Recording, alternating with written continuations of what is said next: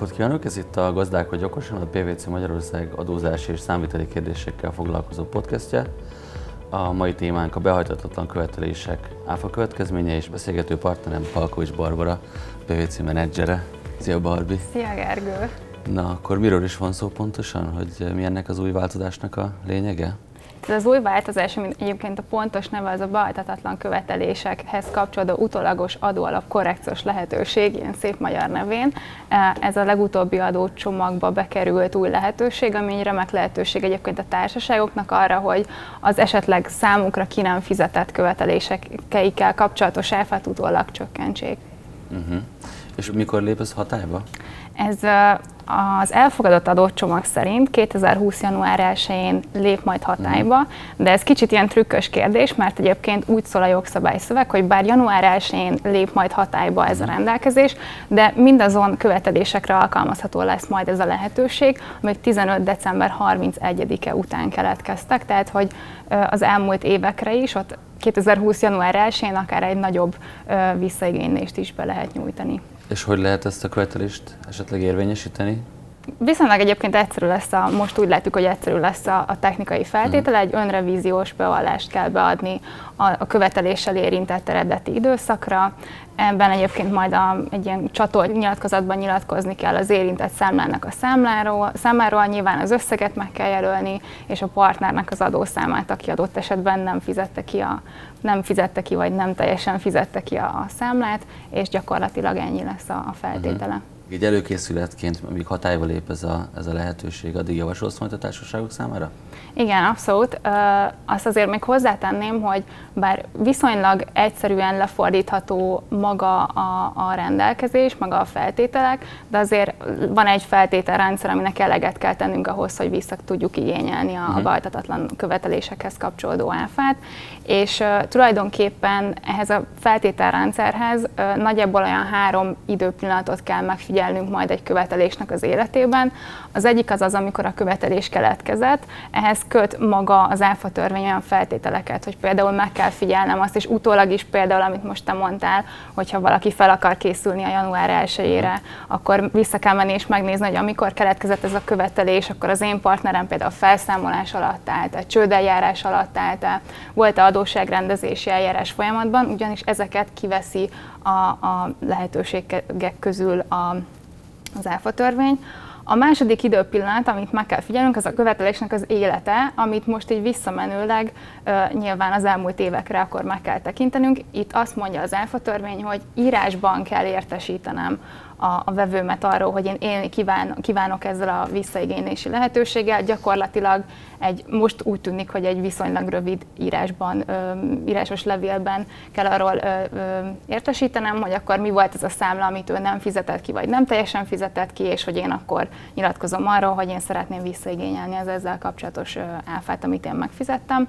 És ugye a harmadik pontja az pedig maga az önellenőrzés lesz, amit majd ugye benyújtunk tehát gyakorlatilag én azt javasolnám minden társaságnak, hogy most még van egy-két hónapunk itt a, a nyári szabadságok után is, talán még január 1 hogy érdemes visszamenni 15. december 31 utánra, és végignézni az összes olyan követelést, amit nekünk nem fizettek ki, és végig zongorázni, hogy melyek azok, amik megfelelnek ezeknek a feltételeknek, illetve nyilván aminek meg lehet, annak meg eleget kell tenni, tehát most gondolok itt például erre az írásos értesítésre. És a jövőre nézve esetleg valamilyen javaslat, azt értem, hogy visszafelé meg lehet nézni, hogy követelések alkalmasak erre, vagy sem, és előre menve, tehát valamilyen új eljárást, amit beépítetnek a társaságok a mostani folyamataikba, erre vonatkozó esetleg van javaslatod? Igen, szerintem ez tök jó felvetés egyébként.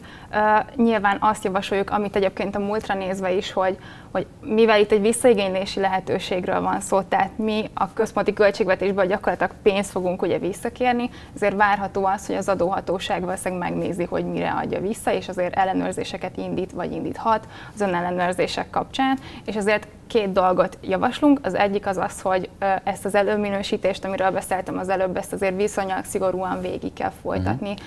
és csak olyan követelésekre benyújtani a visszaigénylést, ahol tényleg, tényleg biztosak vagyunk abban, hogy ennek helye van. Ez az egyik, a másik, amely pedig kifejezetten a jövőre nézve, ott pedig érdemes a, a követeléseinknek az életét most már ilyen szempontból is nyomon követni, ugyanis ugye azt mondja az ÁFA törvény, hogy ezt a visszaigénylési lehetőséget akkor lehet kihasználni, hogyha egy követelés egy éven már esedékes, tehát akkor nyilván uh-huh. van egy ilyen időbeli távlat, amíg nekünk ezt majd figyelnünk kell, hogy mikor járnak le a, a követeléseink, és utána ki tudjuk használni ezt a lehetőséget. Tehát mindenképpen összefoglalva ezt a ö, sok mindent, amit uh-huh. elmondtam, mindenképpen azt javasoljuk, hogy, hogy a jövőre nézve is ö, egy ilyen Ilyen hát szemmel. A, igen, igen, akár egy ilyen ellenőrzési folyamatot, vagy egy, uh-huh. egy időszakos ellenőrzési folyamatot ö, érdemes beépíteni.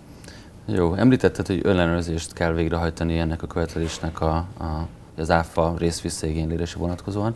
Mi van akkor, hogyha ellenőrzéssel lezárt időszakot érint az a követelés? Igen, ez uh, nyilván ez, ez abszolút felmerülhet, főleg most ugye az első etapban, amikor majd ugye 15. Uh, december 31-e utáni követeléseket uh, és időszakokat fogunk érinteni, uh-huh. uh, ekkor az van, hogy fel kell nyittatni újra ezeket az időszakokat, úgymond ilyen technikai kifejezéssel élve, tehát kérni kell az adóhatóságot, hogy fogadja be, nyissa fel ezeket az időszakokat, és fogadja be az önellenőrzést. És ez egy egyszerű írásos kérelmen keresztül történne? Igen, egyébként, tehát ennek nincsenek ilyen nagyon nagy technikai feltételei, tehát ezt, ezt meg lehet tenni. Még egy nagyon fontos kérdés, hogy ez minden követelésre vonatkozik? Nem.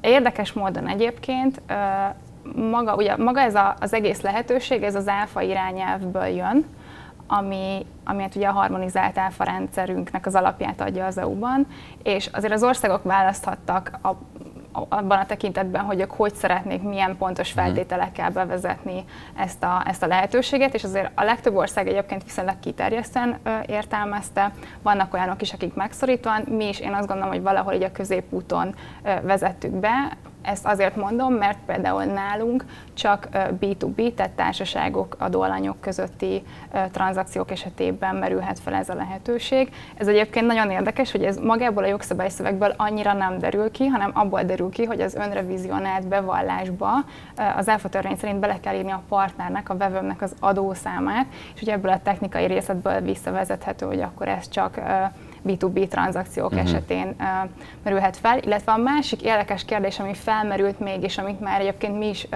egyeztettünk a pénzügyminisztériummal, az az volt, hogy faktorál, tehát követeléskezelőnek átadott követelések esetén uh-huh. felmerülhet-e. Egyelőre az, az az álláspontjuk, hogy, hogy nem. Tehát ezekben az esetekben a faktorálás útján találhat ugye kielégítést ez a követelés, és ezért erre nem alkalmazható. A faktornál, vagy magánál a társaságnál? A társaságnál. Tárnás, társaságnál sem. Én akkor ezt az alapján úgy értem, hogy ha esetleg volt egy követelés, amit nem térült meg valamilyen oknál fogva, ennek ugye a feltétele még vizsgálandóak, hogy megtérült vagy nem térült például a faktor esetén, akkor az erre vonatkozó áfát azt visszaigényelhetem, és így mond valamilyen szinten tudom kompenzálni az elmaradt hasznomat. Igen, Gazdaságilag. Jó, köszönöm szépen. Én is köszönöm. Köszönjük szépen a figyelmet, remélem hasznosnak találták ezt a rövid beszélgetést.